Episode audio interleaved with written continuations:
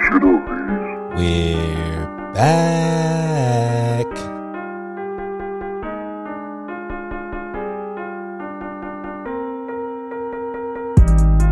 Nothing changed, Buck. You know I had to let that beat drop for Welcome to another episode of P2P Path to Production, a fantasy football podcast. I am your host, Cam, aka Podcast Puffy. Follow me on Twitter at Cam's Not Sober. I'm joined by the Dynasty Buck in the flesh, Andy Buckler, aka Built Different Buck.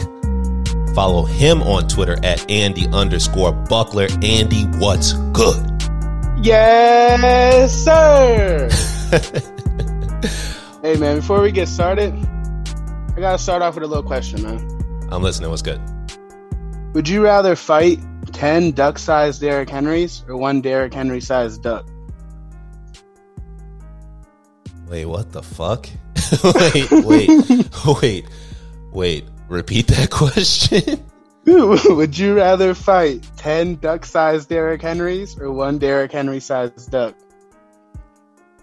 10 duck sized Derrick Henry for sure. Bro, because imagine a fucking Derrick Henry sized duck. First of all, birds creep me the fuck out. Like, first and foremost. Imagine a big ass fucking six three duck. Fuck that. Give me the little Derrick Henrys. I'll kick them little motherfuckers around, bro.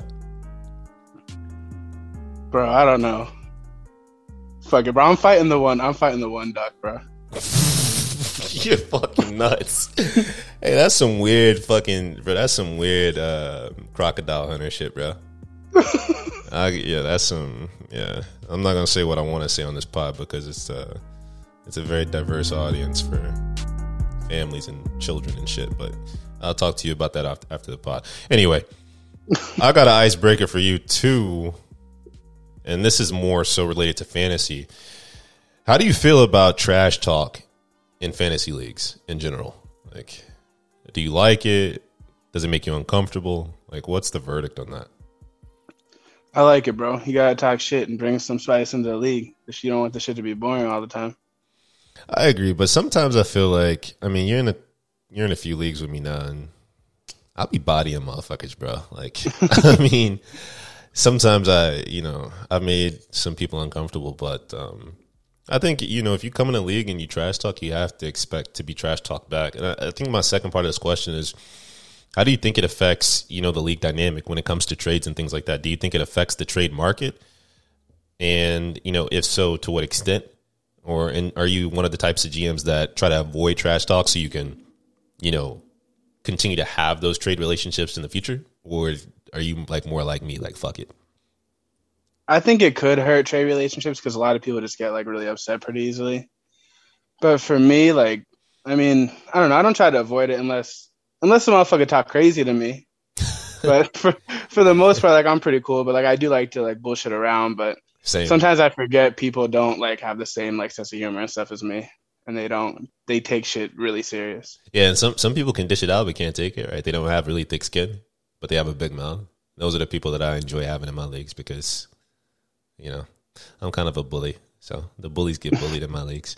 Uh, anyway, let's dive into some NFL news and notes. Starting with some news, some unfortunate news that we received today. Carson Wentz is out indefinitely with a foot injury. We also received an additional update following this news that the Indianapolis Colts are bracing for Carson Wentz to have surgery. So, Buck, I'll let you dive into this and talk to us a bit about what this means for Wentz, what this means for the Colts, and how it impacts fantasy. Well, for Wentz, I mean, it's obviously really bad. I mean, you know, Wentz is always hurt. He's always banged up. They started off saying that he wasn't going to miss any time and it was minor. And then it came out to it's a bone and a ligament. So once you hear that, like it's just going to keep getting worse and worse. He'll be week to week, then he'll be month to month. We just don't know. Like I'd expect him to miss the first uh, first couple games at least. So that means like Jacob Eason's probably going to be the guy to start, unless they trade for someone like Jimmy Garoppolo has been thrown around. But like, why would they spend that much money on another quarterback? And for the offense, like it's going to be pretty bad. Their wide receivers already suck, and Jonathan Taylor, like this is only like people are trying to switch this as good news. I don't think it's good news for him because the offense gets worse. They're going to stack the box, and he already doesn't catch the ball very much. So it's definitely a huge downgrade for the offense and for everyone in the offense and for Wentz. And I think Jacob Eason has to be like a priority waiver wire waiver ad in Dynasty for sure.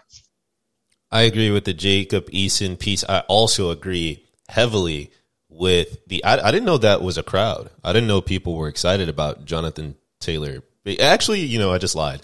We did have that guy in the redraft league that we're in um, that that said, you know, oh, Jonathan Taylor's going to going to get fed now. I, I did see him make that comment, but I think majority of the sharp people I've seen have been on the opposite end. Uh, you know, that that Colts offense could could just crater entirely. It could be like really really bad. And Frank Reich, you know, he he deploys a committee backfield.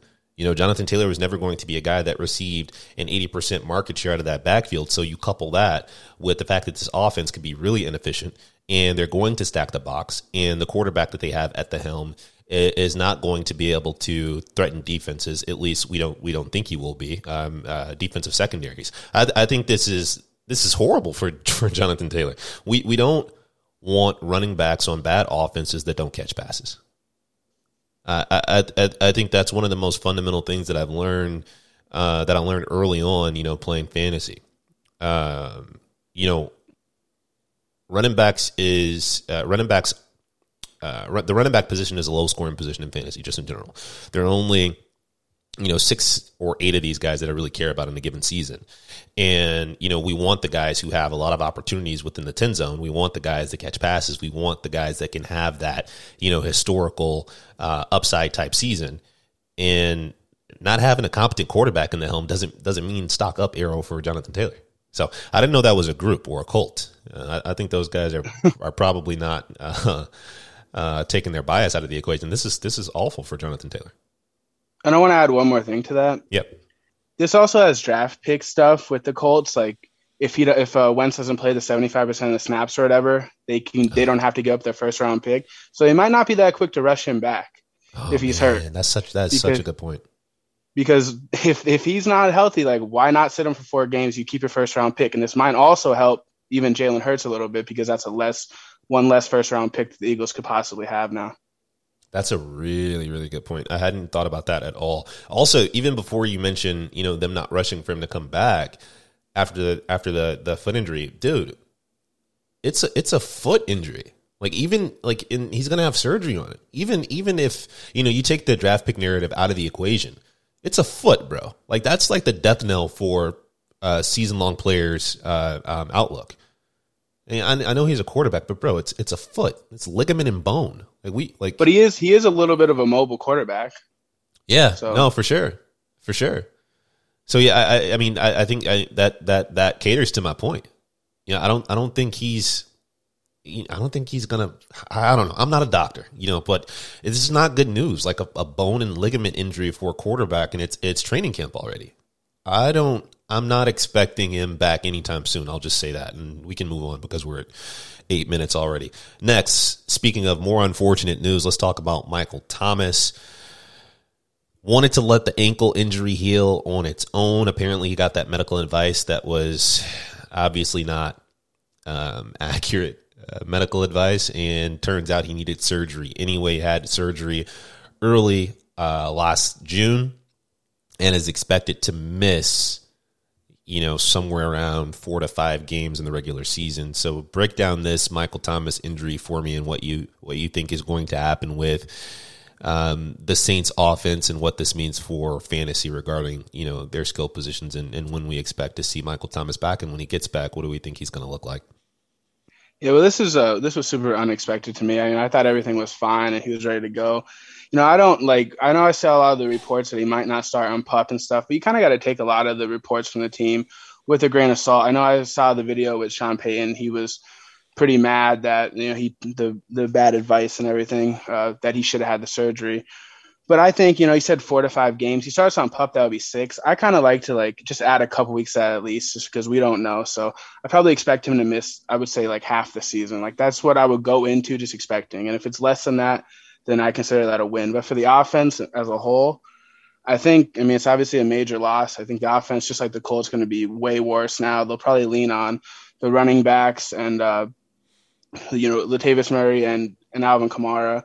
Like if you're looking for like a replacement receiver from that team, you know Tre'Quan Smith will probably be the wide receiver one there, but we've seen Tre'Quan Smith for four years. He's not very good, so I think the guy you should take the shot on is Marquez Callaway or uh, Deonte Harris, a guy like he actually just got arrested, so he'll be suspended to start the season too. So it looks like Callaway is going to be the guy. They added Chris Hogan, he's nothing, but we just don't know with the, the, Michael Thomas stuff. Like I'm not in the team, I don't know. So it's like all these Twitter doctors. Like I got something to say for y'all. I need to tell y'all, like Will Smith told the unfunny clown in Fresh Prince, "You suck." You nice but you suck. Y'all suck. You don't know anything about the Michael Thomas stuff. You don't know if he's going to miss 10 weeks, two weeks. Man, y'all suck. Especially you. I, I see you, Jesse. I see you, boy. I just want you to know your ass. That's all I got to say, man. Uh, uh, shots at Jesse, the fake fantasy football doctor. Yeah, I mean, they seem to be wrong, you know, you know, 60, 70% of the time because the fact of the matter is just like projecting out for fantasy, none of us know. You know, we had an interesting conversation with a guy in uh, a league that we're in together and he he came at us and said, you know, Michael Thomas isn't coming back. I'm like, all right, Nostradamus. Like the people like that, bro, are just absolute idiots. Like we, we just we, we really don't know. And for fantasy purposes, if you are drafting, you know, I'm willing to take a discount on ADP for a player like Michael Thomas because when he's healthy, he's a top eight receiver in the NFL. He's only shown a top eight floor since he's been in the NFL. So at age 28, playing, you know, uh, under under a huge deal, he has no incentive to not want to get back on the field and he plays in a, in a in a friendly offense in an offense that features him. It doesn't really matter who the quarterback is. I think we saw a stint of six games with him and Teddy Bridgewater. I mean, we took him in a redraft league in the ninth round. He went off the board as wide receiver forty, and you know some pretty sharp analysts that I respect, you know, they have him in the 50s and 60s. And like, I understand the risk mitigation, wanting to avoid players that take up a roster spot on your team. A lot easier to do that if you have an IR spot to stash a player like Michael Thomas. But when I'm drafting, especially the way that I draft structurally and how heavily I hammer on wide receivers, if you're telling me that at wide receiver 40, I'm getting eight weeks of Michael Thomas, that's a that's an absolute smash league winning pick to me. And I know people have different approaches and they play a bit safer, but I don't, you know, I take calculated risk. And uh, in the words of the wise Bruce Arians, I mean, no risk it, no biscuit. As long as you could take him not as a starter, and we didn't, we didn't get him as a starter. He's on our bench, so I think there's no risk there. Like guys around him were like Curtis Samuel and stuff. Rather have six games of Michael Thomas than sixteen of Curtis Samuel, who's also hurt too. So we took him as our wide receiver six so I'm I'm more than okay with that, and I feel like it was it was you know more than adequate value. Anyway, let's run through a bit more of these news pieces. Rapid fire. Trevor Lawrence impressing early. Are you shocked? Yeah, super shocked, man. I just thought this dude was. I thought this dude was trash, man. No one. Twitter said he was never talking about him. No one's talking about Trevor Lawrence. Oh man, it's just he's he's he's he's gonna end up being like you know the DeAndre Hopkins of of quarterbacks because he's just so good nobody cares anymore. Uh, yeah, not surprised. Donovan Peoples Jones could take a leap. This is interesting news because I was impressed with him in limited spurts last year when you know they had injuries to Jarvis Landry, Odell Beckham Jr. He's a super athletic freak. He makes some really nice catches in the air. I don't know how refined and polished he is as a technician at the wide receiver position, which is something that I put a lot of stake into because I think those skills have like a lot of staying power. Like wide receivers like Stefon Diggs and things like that. I feel like you can plug and play them into any offense and they're just going to be productive because they know how to get open. They make the job easier on the QB. Players like Donovan Peoples Jones, like athletic freaks, I think, you know, circumstantially, like the offensive environment has to be a bit more ideal for them to flourish. But I think he's an interesting player. What do you think about DPJ if you have any thoughts at all? Yeah, actually, I, I didn't like him at all coming out last year because I thought he was all athlete and like really couldn't like play the wide receiver position at all. But he flashed as a rookie, and as long as he could like keep up like what he kind of did last year, like maybe put up 500 yards this year, that year three, he can have a legitimate opportunity because there's a chance that Jarvis and Odell aren't on that team and he could take a real big role. So he's someone that like I don't mind buying cheap in Dynasty or like stashing your taxi squad because I think year three could be like legit for him. I don't expect much year two, but as long as he could keep up like his 500 yards or whatever. For sure. All right, uh, real quick. Jalen Reagor fails uh, physical, his physical conditioning test. What do you think about this news? Man, Jalen Reagor's ass, bro. Yeah, I want to be sensitive because he, he did have like a, a, a death to a close friend in the family, I believe. But it, it, like you know, I, I, I don't know. It's just not really ideal. Like him and Dallas Goedert, I feel like you know because both of these guys are expected to take a leap forward, and I guess it's not the you know the worst possible outcome. Uh, it probably is the worst possible outcome to be honest. Like you know, after his rookie year, getting off to a slow start in his second year, it's just it's just not it's just not a good look. So maybe it's a mental thing, and he's dealing with a lot. And I, am I'm, I'm rooting for Reagor because I'm somebody who bought him last year. I don't have any anymore. I, I got out from underneath Reagor because like rookie wide receiver first year production is is uh, huge for me. Uh, I was also the guy who got rid of Davante Adams after his rookie year, so don't take what I say uh, with with any type of uh, conviction in your own process because uh, I sold all my Davante Adams shares like way too early. But it is something that I pay a lot of close attention to. And when players like flatline or face plant as rookies, I'm, I'm I get really nervous. What were you to say before we moved on? I was to say just like he's just a guy that really needs really needs training camp.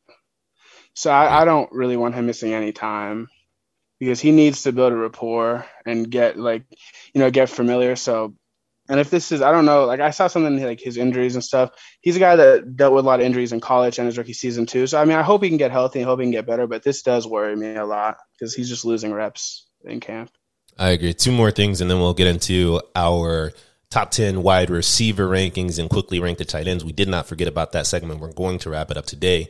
But two more news items. Henry Ruggs adds weight. He added 13 pounds of weight in this offseason. And I will start off by saying I'm here to tell you right now, we don't care. Let me tell, right, let me tell you we don't care. I don't give a shit, bro. I don't. I don't think Henry Ruggs is a good football player. What do you think about this news? I don't care. I don't care yeah. about it. I mean, he's gaining weight. Like to lose the only thing he does good, which is run straight. Loses top end speed. Yeah, I, I, this is another player I'm rooting for. I didn't have any of him. I, I, didn't. I didn't like him as a as a prospect last year.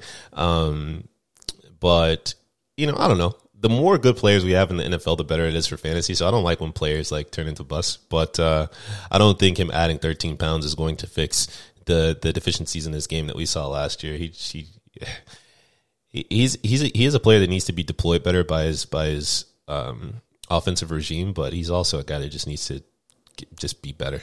Um, last bit of news. Jets news. We'll loop these two guys into one. Michael Carter runs with the first team, and Elijah Moore is running with the second team. Quick rapid fire. What do you have in terms of reactions to both of these news pieces? I don't think any of them are shocking. I expected. Um, I expected both, especially when uh, Jamison Crowder got uh, he took the pay cut to come back. I expected yeah. Elijah Moore to start off in the second team. So I don't really like worry about that. Like, don't get nervous about it or anything. I agree. So, because I do expect him to even start the season with the second team. Like, maybe as the season goes along, he'll he'll earn his spot. But Jamison Crowder is like, they're not going to bench him right away. And for Michael Carter, like, I expect it, but I still think it will be a committee. And I know you don't like Ty Johnson, but I still think those two guys will be the main running backs there. But Carter obviously has the upper hand, and he'll be the main guy. Yeah, Ty Johnson. All right, let's go. Are we going to do? Do we have time to do? The maybe we will. Let's do let's do sheep or sharp really quick.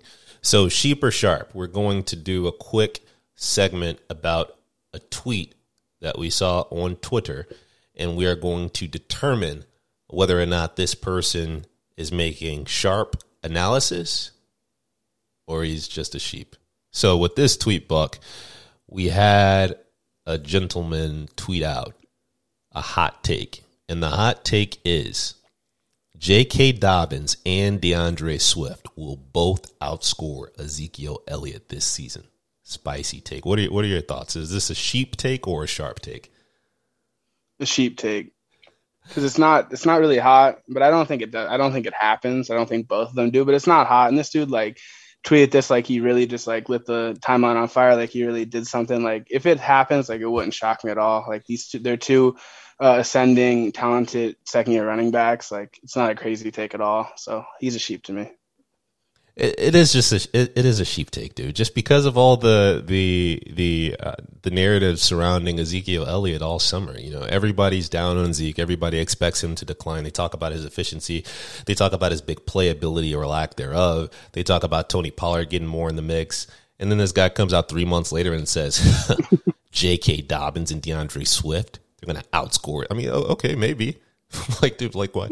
like what? I did, you know, as a fantasy football analyst, you know, these guys who, who call themselves analysts on Twitter, you know, they come out and they, they make blanket tweets like this with, with, you know, no substantial analysis to back it up. It's just like, what does it even mean? Like, what does this tweet even mean? Like, how is this helping people win their fantasy football leagues?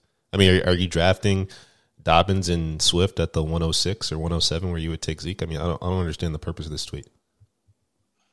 I don't know, man. I'm sick of tweets like that. Just all for engagement. Yeah. Yeah, that guy's ass. Anyway, let's get into the main segment of the podcast. We are going to rank our top 10 rookie wide receivers from the 2021 class. Let's start with the guy who shouldn't be a surprise to anyone. Wide receiver from the Cincinnati Bengals, Ja'Marr Chase. Buck, I'll let you take it away with Ja'Marr Chase. Why do you have him ranked 101 in your wide receiver rookie rankings? Yeah, I think he's um, far and away the best guy in the class. Um, he gets to hook back up with Joe Burrow, where we saw him play, uh, have the amazing year in college in the best offense of all time. He outproduced Justin Jefferson, who obviously went on to have one of the best rookie, the best uh, rookie wide receiver season ever.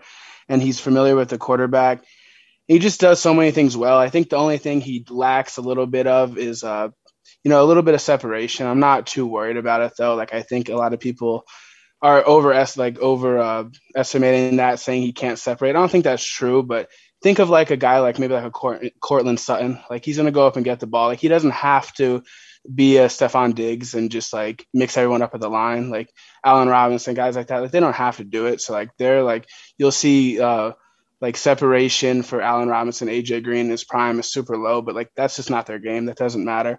So I just think he he's easily the best wide receiver, and I think rookie year he can have a massive season because they're going to throw the ball a ton, over like a, ton with Joe Burrow. Their defense got a little better, but it's still going to be bad. And then he has Tee Higgins on the other side of him, who's a good wide receiver too. So they're going to help each other. And I just really like what he's uh just really like what his uh, prospects are, but he's getting super expensive. You know, in Dynasty, he's already a wide receiver one in startups. He went wide receiver six in a startup I saw, and that's just starting to get too expensive. Like I'm just not ready to take him there. I'm pretty nervous. Like I probably wouldn't draft him in a startup. The cheapest to get him was in the rookie draft, like around the 107. I think that's a steal. But if you're looking to buy him right now, like he's almost he's like almost a sell at this point because he's just worth so much for a guy who's never played at wide receiver, like uh, played a game wide receiver in the NFL. So Dynasty, he's starting he's starting to get super expensive, and I don't really know how much his value could really rise. But I, I think he's going to have a really successful NFL career. Yeah, I, I think it, it's it's interesting. There's there's a lot to break down based on what you said, and hopefully we can get through the rest of these receivers uh, quicker. Um, but first and foremost, the separation thing, like you do the film study on him or you watch, you know, guys like Matt Waldman break down film study on Ja'Marr Chase, he, he absolutely does get separation. He isn't, you know, an Odell Beckham or Stefon Diggs, you know, level separator, but I mean, not, not, not many people are. Um, so I, I, don't worry too much about his separation. He also has the DeAndre Hopkins trump card, you know, his contested catchability. That was something that, you know, um, he made his money on uh, playing with Joe Burrow back in 2019. You know, he went for almost 1,800 yards and a 20% target share when playing alongside Justin Jefferson, and we know what Jefferson uh, what Justin Jefferson turned into. So um, as a prospect, he's super super exciting. He's super dynamic. I mean, he he ran a four three nine on his pro day. That's uh, you know. Uh, after that's an adjusted 439 so I, I, think his official time was like a 433 434 or some shit uh, speed score burst score all that stuff like he's a tremendous athlete Uh, and and the burst score is something that can't be you know fabricated or or can't be um, uh, there's no benefit to doing you know your your broad jump and vertical jump at a pro day like that shit is you know standard throughout. This is just a great athlete, and all the things you said about the offense that he's in and, and how well um, the offense environment should suit him, being tied to a young ascending quarterback like Joe Burrow playing alongside a young ascending wide receiver like Tee Higgins. I mean, the arrow is definitely upward for Ja'Marr Chase. He's fuck, he's 21 years old. He's an early declare. He only needed two seasons. He only needed one good season to to be considered a top five pick in an entire draft. So I understand where you know the hype is kind of getting out of control, but you know maybe it's warranted. You know I, I don't really know. I, I think rookie wide receivers have always been a pretty safe bet, especially ones with this type of profile and this type of capital invested into them. I do agree he's he's potentially a sell. You, you mentioned something about um, him him going at the 107, and I, I didn't see him last that long in any draft I was in. Like no no superflex draft did he last past the the 105.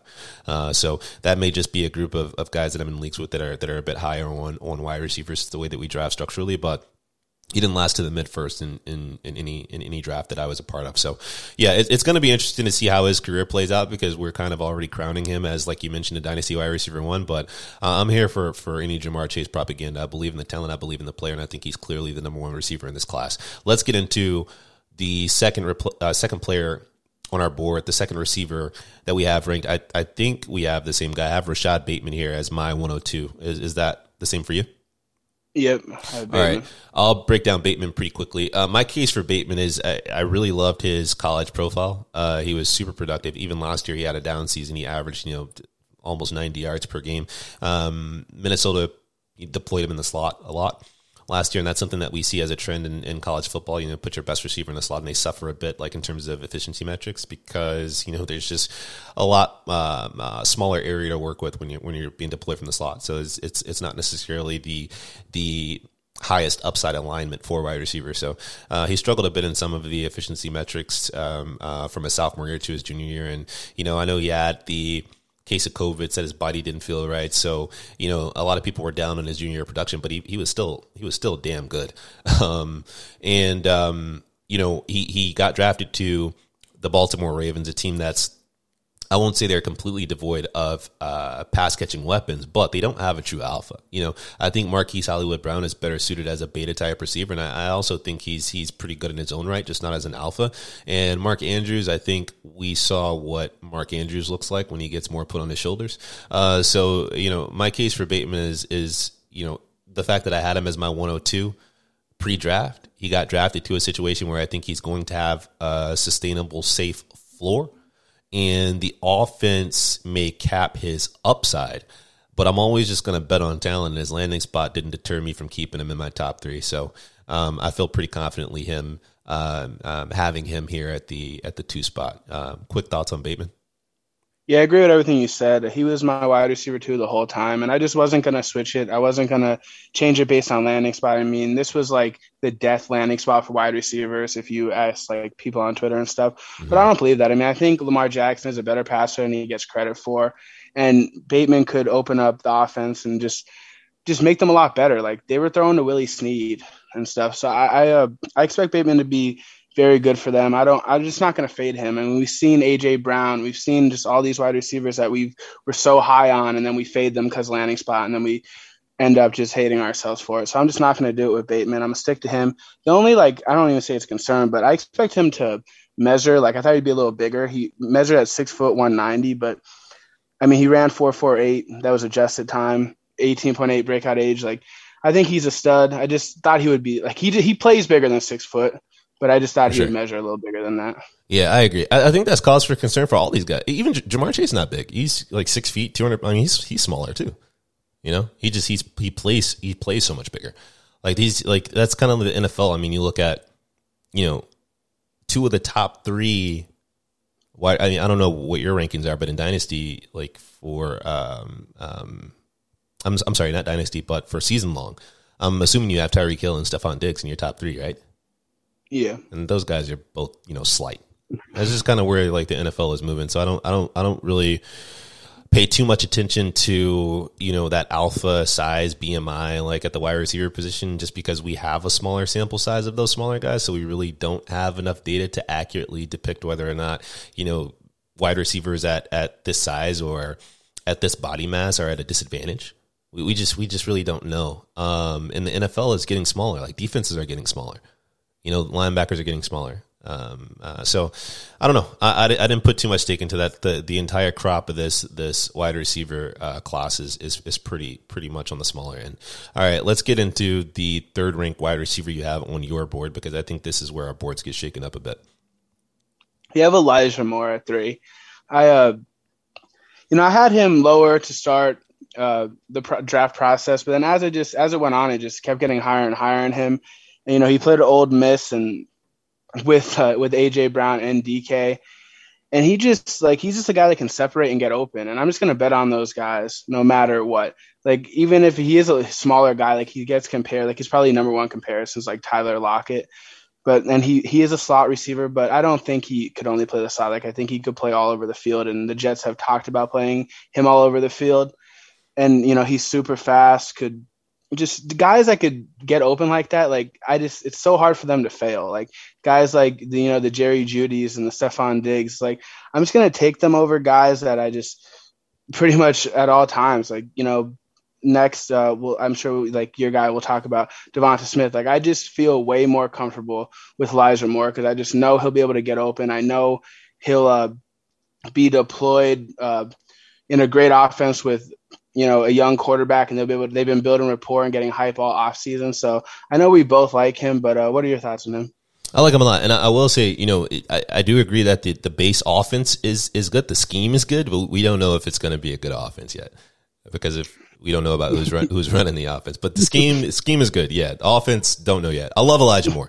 I was torn between you know there was a lot of hype in minicamp before training camp started about Elijah Moore, and I agree with what you said earlier as well about us expecting Elijah Moore to have to work a bit harder to cement himself into the first team once Crowder agreed to come back for less money because it's just difficult for rookie wide receivers to beat out veterans who also still have a bit of juice. I think Jamison Crowder is a fine slot receiver, so it's going to be a bit more difficult for Elijah Moore to, like I said, cement himself into that starting rotation early.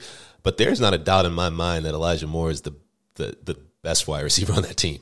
I think he's the best wide receiver on the team. I love Elijah Moore. Loved his tape at Ole Miss. Loved his production profile, and he's been hovering around my fringe top five at uh, rookie wide receivers for quite some time. Um, he's just outstanding, you know, from a production profile standpoint. And, you know, earlier on, he probably could have, you know, gotten a lot more buzz as, you know, freshman sophomore. He was competing with the likes of AJ Brown and DK Metcalf as a freshman. So uh, I love the player, love the situation that he's in. I think before long, we're going to be talking about him as as the lead receiver for that offense. However, the guy that I have ranked at number three, uh, like I said, I struggled with ranking, you know, DeVonta Smith over Elijah Moore, but I gotta stop the DeVonta Smith slander. I mean, he has the draft capital. He was he was drafted in the top ten in the NFL draft. He's going to get every opportunity to be successful. He's already the alpha on his team. There was no debate about whether or not uh, you know a veteran wide receiver is going to take any snaps away from DeVonta Smith. The only reason that I don't actually have DeVonta Smith at number two over Rashod Bateman is because of how ambiguous the quarterback situation is in Philadelphia. I mean, Jalen Hurts could be a fine fantasy option. He could be great this year, and who knows, he could be the next fucking Lamar Jackson. Even so, rushing quarterbacks with that type of rushing floor, they just don't generally produce top 24 receivers at a high rate. They, they, they just don't. Um, it isn't a great situation for even you know uh, a true alpha wide receiver one to be paired you know with an elite rushing quarterback. And i'm not talking about russell wilson. I'm not talking about prime aaron i'm talking about the lamar jackson michael vick type rushing quarterbacks like true rushing quarterbacks. Um, they just don't produce you know top 12 receivers at a high clip at all. Very seldom produce top 24 receivers and when they do they're on they're on the fringe you know wide receiver 2 wide receiver 3 so with that said dating back to DeVonta Smith's production profile, he's been a stud since he was a junior. I think people would probably have been, you know, maybe a little higher on him from a profile standpoint had he just declared and been a second round pick in last year's draft. You know what I mean? You know, he he had 1200 yards and, you know, let me find it.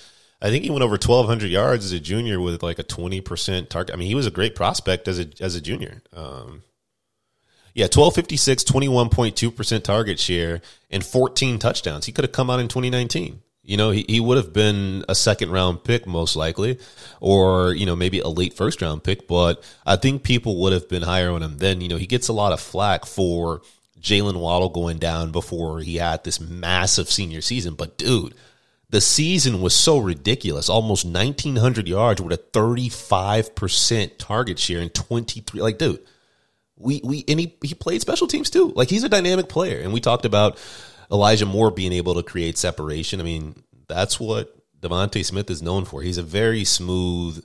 Shout out to Lay G Fraud. He's a very smooth route running technician, and he understands route running concepts, how to get open, how to use his body, how to, you know, make up for the fact that he isn't this big 6'3", 210 pound wide receiver. Um, I think he's going to be good. I, I, think my only reservations about him as a player is more due to his surroundings than his actual talent. I was super low on him throughout this entire process, but I've just come around to the fact that, you know, when he plays football, he's a good fucking football player, and the opportunity is unmatched by any other rookie wide receiver that we have.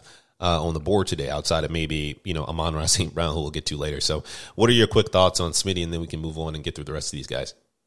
No, I agree with uh, most of that. I think he's just like the ultimate, like you know, tape versus analytic guy. Yep. You know, the tape guys love him, the analytic guys don't.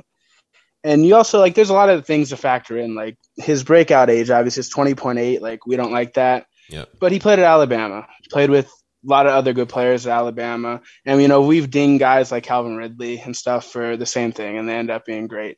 I do think DeVonta Smith is a good wide receiver, but I was just someone that's just going to be lower on him and he's someone that I'm willing to be wrong on. If he's mm-hmm. the wide receiver one this class, okay, it, I think it's possible, but I think it's a lot le- lot less likely, a lot more likely that he's the wide receiver five or six. And like you said, like just that whole team, the Eagles, it's just so it's just so scary with their quarterbacks, and you know he's gonna like outlast Jalen Hurts. So who knows who's gonna be his quarterback in the next couple of years?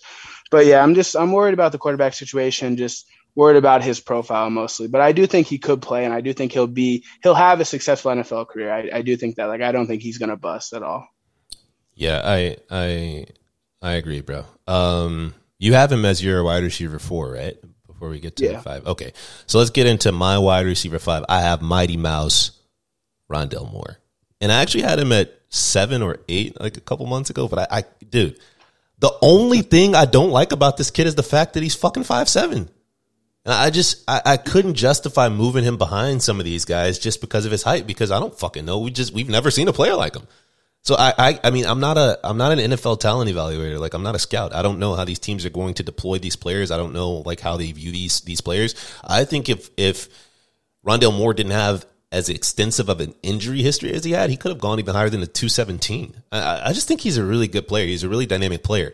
And we argued about this pick in the redraft league, the hundred dollar redraft league that we co-team, and you're like, oh, this dude's a zero. He's like, bro, he landed in the perfect spot for his skill set. I mean, this short, horizontal air raid fake sharp Cliff Kingsbury offense. This is perfect for Rondale Moore. He's going to get all his touches around the line of scrimmage and five to seven yards out, and he's going to be able to create with his legs and with his physicality and with his dynamism. This is what we saw him do well at Purdue. Give him some screen passes, give him slants, give him strike routes, put him in the backfield. I mean, they run so many plays. This is this is one of the most fast-paced offenses in the NFL under Cliff Kingsbury. And as long as Cliff Kingsbury is there, I think Rondale Moore has a chance to be like absolutely. I, I think he could go nuclear, bro. By rookie wide receiver standards, I, I think he could touch the ball a lot. I mean, we're talking about Christian Kirk, AJ Green, Dusty, Dusty, bro. He is the easiest wide receiver two at the cost that he's at to bet on right now, in my opinion. Uh, like no player in recent memory has had the type of freshman breakout season that Rondale Moore had being under fucking 5'11, bro. This dude's an anomaly. I'm just willing to bet on the talent, and I couldn't justify keeping him down in my rankings just based on where he measured in at. What are your quick thoughts on Rondale Moore? Yeah, so Rondale Moore was the guy I loved uh, to start the process. And I remember you calling him superstars Tarik Cohen. I don't, forget about that. Because I actually had Rondale Moore at wide receiver three for a lot of the offseason. Now he's down to six just because it's not even just the height. Like, I, I think he's just, again, he's just a guy that's good, but I worry about the injuries a lot too. I mean, he's he played. He had one of the best true freshman seasons ever. As a true freshman, put up 114 catches, 12, 1,258 yards, 12 touchdowns. Then he only played seven games combined after that. And wait, wait, wait. But- he, he put up almost 800 special team yards, too. Yeah, there you go. but go ahead. And then we only saw him to play seven combined games after that. You know, that's probably obviously a reason why he fell a little bit in his height. And I do like what he's in. Like I do like his offense, but I worry about the rookie season just because like I know like AJ Green's done and I know Christian Kirk isn't very good. We've seen a lot of Christian Kirk and he just hasn't really done it. But I just like man, I think Cliff Kingsbury sucks. And I think those guys are gonna play a lot. Like maybe uh they'll use Rondo more in like a gadgety role where he gets some carries and like if he can get like a couple four catches and five carries a game, like I would definitely like him and I would really think he'll be really good this year. But I just think he's more of a long term play, like maybe his second year, third year. Because I just think like they're gonna give AJ Green every opportunity to play until he just can't. So We're but- gonna see. We're gonna see that he can't in week one. Fake, fake, sharp Cliff Kingsbury. When you listen to this podcast, I need it, brother. Rondale Moore, rookie wide receiver two season. Book it. Give him top so. twenty four. He's going. I'm playing my flag on Rondale Moore. He's going to have a better rookie season than Laviska Shenault did, and and he isn't going to get hurt. All right, let's move on quickly because we got five more to do. Who's your wide receiver six? Oh, Rondo Moore's my wide receiver six. Oh, who who do we skip Oh. over? Oh, five. Uh, Terrace Marshall's at wide receiver five for me. Okay, make the quick case for Terrace Marshall Jr. Well, I just uh, I loved his college tape. You know, he has a lot of a lot of drops on his college tape though, but I just like love his size, love what he's doing. I love his offense. But again, if we want to talk about injuries Rondo Moore, we definitely have to talk about injuries Terrace Marshall because I had him much higher. Obviously, he had that uh, ankle thing. He had a bunch of high school, like massive injuries in high school. And we heard about the ankle, the ankle, the ankle pre-draft, and we were kind of like, is it, you know, is it uh, not true? Are they just trying to do this uh, for smoke? But ended up being true because he fell to the late second round. But he ended up in like a perfect situation with Matt Rhule, with back with Joe Brady, and now he's been getting some hype because he is playing. He played in uh, practice the last two days. And he's just been, they've been saying he's been showing out and he has an inside track to start in the slot. So he can have a good rookie season. And Robby Anderson's probably not going to be there in year two. So you need, you should probably just buy Terrace Marshall now because he might, I think he could has a chance to absolutely explode. I agree. I think he's in a really good off uh, offense and a really a good offensive scheme, and he has a really good opportunity to really take a leap in year two. Year one could be capped. I mean, I'm not as high on him. I didn't love the tape as much, but I did kind of like the profile better than a lot of people did, just because of who he was competing for targets with. And he was pretty banged up throughout his stint at LSU as well, so we don't even really know what he would have looked like in a full you know, uh, season 100% playing in that 2019 LSU offense with Joe Burrow. Um, he's a, he's a little bit lower uh, uh, um, for me than you. I actually have him at wide receiver seven after Jaylen Waddle, but I did like the prospect profile. I did like um, his measurables as well. He's one of the guys that uh, you know are, are pretty close to that alpha wide receiver profile physically. Um, but yeah, there are a lot of question marks regarding his his situation, his injury history, as well as you know what his true upside is. Um, not too excited about him being deployed primarily in the slot. I, I hated that for CeeDee Lamb last year, but I did see the article come out that he has the, the fast track to uh, the slot role, which you know whatever. Hopefully, he can show a bit in terms of um, his outside prowess and ability to get open and win against you know cornerback ones on, on defense to where they can move him around a lot. But you know, I'm not I'm not too sold on Joe Brady as you know an offensive coordinator either. I mean, they they ran one of the more, most slow pace offenses in the fucking NFL last year, and maybe that's because they had Teddy Bridgewater. I'm I'm not really sure, but uh, the offense didn't uh, impress me as much as it did other people. I understand they produce you know three wide receiver twos are like that's that's great. But I like offenses that that tick at a high rate, and um, it just awards a lot more opportunity. And I like condensed offenses as well, narrow target trees. And you know, this seems like an offense that likes to spread the ball around to the receivers, which is you know fine. But I, I think he's he's definitely a buy just because I think people have soured on him and are a bit lower on him than they were uh, pre NFL draft. Uh, and I still like the player. Um, I'll talk about Jaylen Waddle, and we can get to the rest of these guys pretty quickly. Jaylen Waddle, I have one spot ahead of Terrace Marshall Jr. A lot of this has to do with the draft capital and his tape. He's a guy whose tape I really, really thoroughly enjoyed. Uh, just an explosive play waiting to happen. Really unfortunate that him and DeVonta Smith didn't didn't test. Uh, Waddle couldn't because of his ankle, but um, based on his high school workouts and measurables, uh, he, he wasn't as you know explosive and dynamic as as, as I thought he'd be. I think you know um, guys like Rondale Moore haven't beaten those categories in terms of, of dynamism, but you cut on the tape, and you know without an injury to Jaylen Waddle um, during the last uh, season for Alabama, I'm not really sure we'd we'd, we'd see DeVonta Smith as as a top ten NFL pick. I mean, he he was on an absolute tear uh, Alabama. That that offense was was insane, and he was the focal point through the first you know four games or whatever before he got hurt. Uh, I just think he's a really explosive player, and I'm really hopeful that the Miami Dolphins deploy him the right way. I'd love to see him um, not used as this great value Will Fuller and see him closer to the line of scrimmage, allowing him to create after the catch and using him and deploying him in the slot. The main reason for this ranking and why he isn't you know, even even higher for me just based on you know the draft capital and the offense that I think he's in because I don't think he's going to be in much of a touch squeeze because I don't think the offensive weapons surrounding him are super talented is because of the injuries. Like this dude just can't seem to fucking stay healthy. And like the same ankle injury that bothered him last year is supposedly still bothering him.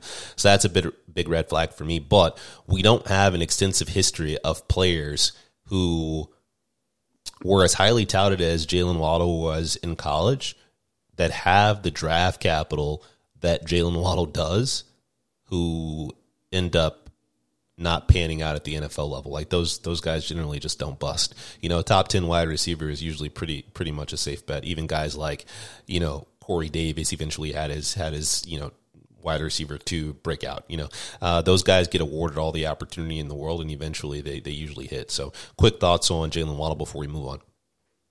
Yeah, I agree. Uh, you know, the ankle, it's obviously still bothering him. He wasn't even supposed to come back when he did. We saw him in the national title game and he was hobbled.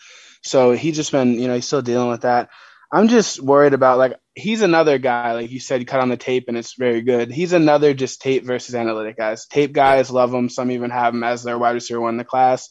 The analytic guys just don't like the profile. And that's kind of where I land. Like, guys like him normally don't succeed, but they also normally don't get pick six overall. So at the same time, I'm just really nervous about the player, just nervous about his role. Like I just think he's a straight like he's I don't know if he'll be used how he'll be used. Like I think he should just be used downfield more, but they might try to get him like you know some gadget touches and just get him the ball a lot. But I'm just I'm not sold on him, and uh, I forgot my train of thought.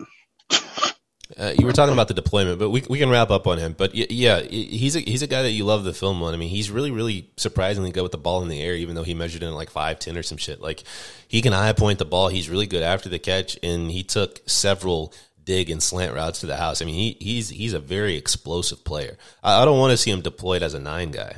You know, we, we have enough Henry Ruggs in the world. Henry Ruggs is, is, is I don't need any more of those guys. Um, I want them to put the ball in his hands and, and let him create. Really quick, we're not going to get to tight ends because we're already coming up on 50 minutes. So let's wrap these guys up. Uh, for my last three wide receivers, I have Amari Rodgers, Amon-Ra St. Brown, and Nico Collins. I'll go through these guys really quickly and give you the last couple minutes to talk through who your last three are. Amari Rodgers, uh, loved this player's year one impact a lot more two weeks ago. Um, so I got good news and bad news. Good news is Aaron Rodgers is back, and the bad news is he brought Randall Cobb's dusty ass with him. So not sure what to think about the outlook for Mari Rodgers now because Aaron Rodgers is going to be gone after this year, uh, presumably, and this year he's going to have to uh, compete against Randall Cobb for touches, but he should be used on special teams as well as mixing in the slot. He's a really rugged player. He's not a tremendous athlete. He isn't super dynamic, but he is savvy. He he has a very old school game to him, so I really like him a lot. Same thing with like Amon-Ra St. Brown. I'll get to him too. Like not a tremendous athlete. Um, there were guys like super, super, super high on him, and then he ended up going um, in in the fourth round of was it fourth round for Amon-Ra? Yeah. He ends up going in the fourth round of the NFL draft, and people are soured on him. But uh, you know, he showed up to camp, and supposedly he's been knocking the doors off, blowing the doors off camp, and and, and looking pretty good. And that's a big deal to me because they're completely devoid of pass catching weapons. And if he shows any semblance of being, um, you know, a productive weapon for that offense, he's going to get fed. So I like his uh, year one outlook um, a bit more than Amari Rodgers, but for dynasty purposes, I like Amari Rodgers a bit more because I think he offers more upside. Amon-Ra St. Brown is more of a safe floor play for me, but I'd be willing to acquire him at cost as well because I think he's going to be a startable asset in fantasy. Last guy on my list is Nico Collins, the wide receiver for the Houston Texans. This is a guy that I've been pretty high on for quite some time. He went about where, you know, I was hoping he'd go in the draft. You know, NFL teams didn't sleep on him as much as I thought they potentially could have. And he's in a situation where he's not competing with anybody of consequence for targets outside of Brandin Cooks. So tremendous athletic prospect profile.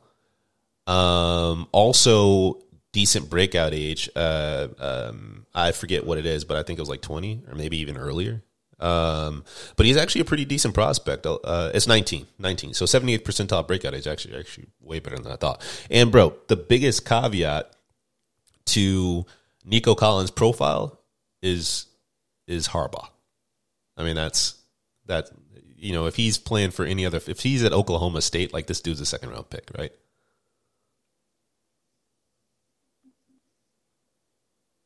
Hello? Yeah. My bad. I was just sitting there looking at Amon-Ra St. Brown. oh man, but yeah, you know, Nico Collins, he, he got his growth was stunted by you know such an awful offensive environment in college, but um, his prospects in the NFL could be even greater than what they were in college. He's going to be like you know Allen Robinson was. He hasn't played with a good quarterback since he was in fucking high school, so we'll see what happens with Nico Collins. All right, your last three wide receivers go. All right, I got Amari Rodgers at eight as well. He was a my guy for me. Uh, I love the tape. If you love Deebo Samuel, you'll love him. They're really similar. And uh, I do think, you know, obviously now that they got Randall Cobb, like you said, the rookie year is just not going to be what we want it to be. But I still think, like, he's still running with the ones yesterday. He was still running with the ones with Randall Cobb there. He's a guy that will get touches out of the backfield. Uh, and, I mean, Randall Cobb's dusty. I know that's Aaron Rodgers just one of them, but I think Amari Rodgers by the end of the season will solidify himself. And there's also he, I think Amari Rodgers could play on the outside too. They don't have anyone else. I do too. MVS isn't good, and and Allen Lazard, he's he's not very good either. But then my wide receiver nine is Amon-Ra St. Brown. Uh, he's just the most boring player in this entire draft to me. he got like I hated watching his tape. Like this dude reminds me of Hunter Renfrow, bro. Like that, like that's who he reminds me of. And Hunter Renfrow is fine. Like he, that's really not disrespectful. Hunter Renfrow is like a decent wide receiver. Just boring. Like he doesn't do anything for you in fantasy. He catches 60 passes a year for 600 yards, and like that's about it. And he ran a four six six forty. He does have like a you know like 18.9 breakout age, and he's off. He's in a situation where he's going to be given a chance, but he's still a day three guy. And I think like we're putting too much stock into the you know where he fell and he's to be the guy and everything. I mean, who knows? And also, again, he's day three, so next year he could be down the depth chart wide receiver three or four, but he will get a legitimate chance to show out in year one. I just think like I just think he's super boring, and he he has to be a slot wide receiver they tried him at USC on the outside, and he had an awful season last year. So he he is strictly a slot receiver to me. I can't see him being able to separate on the outside in the NFL at all. And my wide receiver ten is Dyami Brown uh, with Washington. He had like on tape he has a limited route tree, but I'm not sure if that's just the college scheme and how they used him.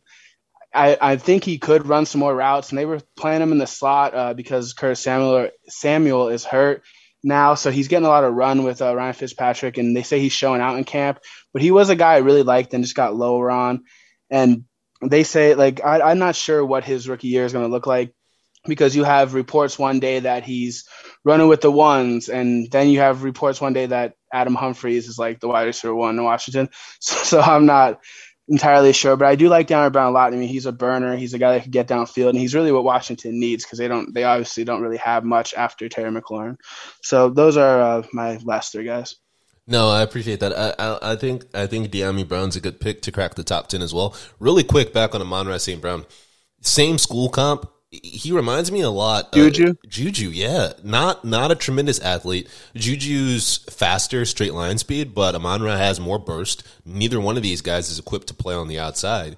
But I think you know I've come around a bit on Juju. You're you're somebody who's you know kind of talked me into to Juju a bit more as being like you know a really really good option in dynasty if you could have him as like your wide receiver three four, especially with how people have soured on him. Because I mean even last year he, he was productive in in a, in a terrible offensive situation with a lot of target competition. So I don't players like this can just be you know really sneaky in terms of safe floor and, and even upside in the right you know um, offensive environment. And he was a day three pick. He was drafted at the beginning of, you know, the fourth round. But I don't know, man. It was some weird shit happening last year with the COVID season. And I'm not really sure NFL GMs got proper evaluations on a lot of these players. So I'm definitely putting a little more less stake into draft capital this season than I ever had in years past because we just didn't see everything we needed to see.